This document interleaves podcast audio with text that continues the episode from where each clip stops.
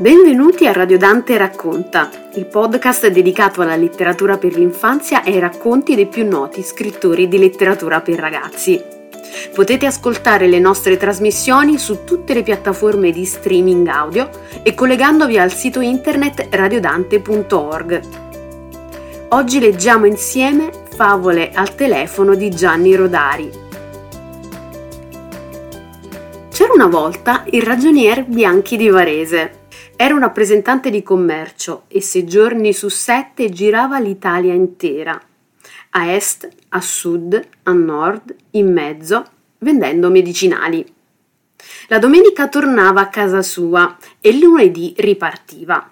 Ma prima che partisse la sua bambina gli diceva Mi raccomando papà, tutte le sere una storia, perché quella bambina non poteva dormire senza una storia e la mamma quelle che sapeva gliele aveva già raccontate tutte almeno tre volte. Così ogni sera, dovunque si trovasse, alle nove in punto, il ragionier Bianchi chiamava al telefono Varese e raccontava una storia alla sua bambina. Questo libro contiene appunto le storie del ragionier Bianchi. Vedrete che sono tutte un po' corte. Per forza, il ragioniere pagava il telefono di tasca sua, non poteva fare telefonate troppo lunghe Solo qualche volta, se aveva concluso buoni affari, si permetteva qualche unità in più. Mi hanno detto che quando il signor Bianchi chiamava Varese, le signorine del centralino sospendevano tutte le telefonate per ascoltare le sue storie. Sfido, alcune sono proprio belline. Il cacciatore sfortunato Prendi il fucile, Giuseppe, prendi il fucile e vai a caccia, disse una mattina al suo figliolo quella donna. Domani tua sorella si sposa e vuole mangiare polenta e lepre. Giuseppe prese il fucile e andò a caccia. Vide subito una lepre che balzava da una siepe e correva in un campo.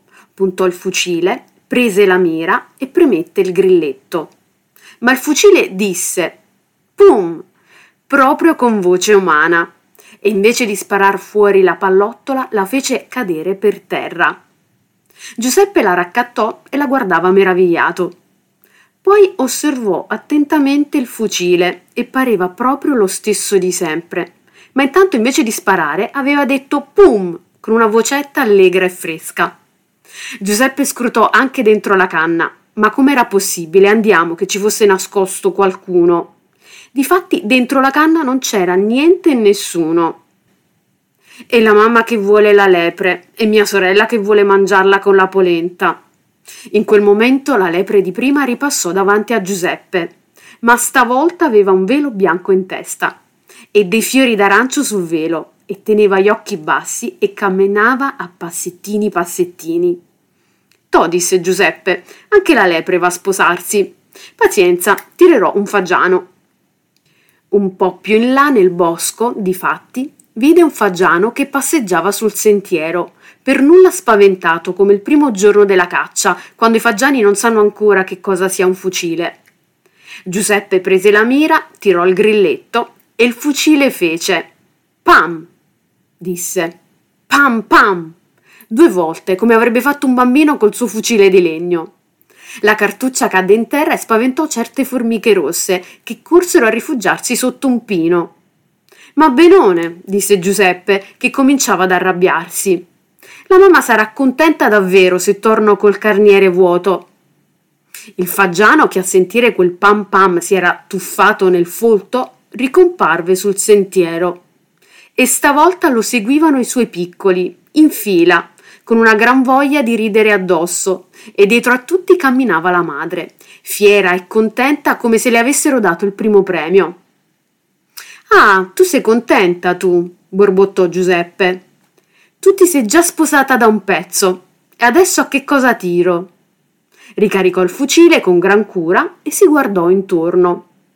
C'era soltanto un merlo su un ramo e fischiava come per dire Sparami, sparami. E Giuseppe sparò, ma il fucile disse Bang, come i bambini quando leggono i fumetti.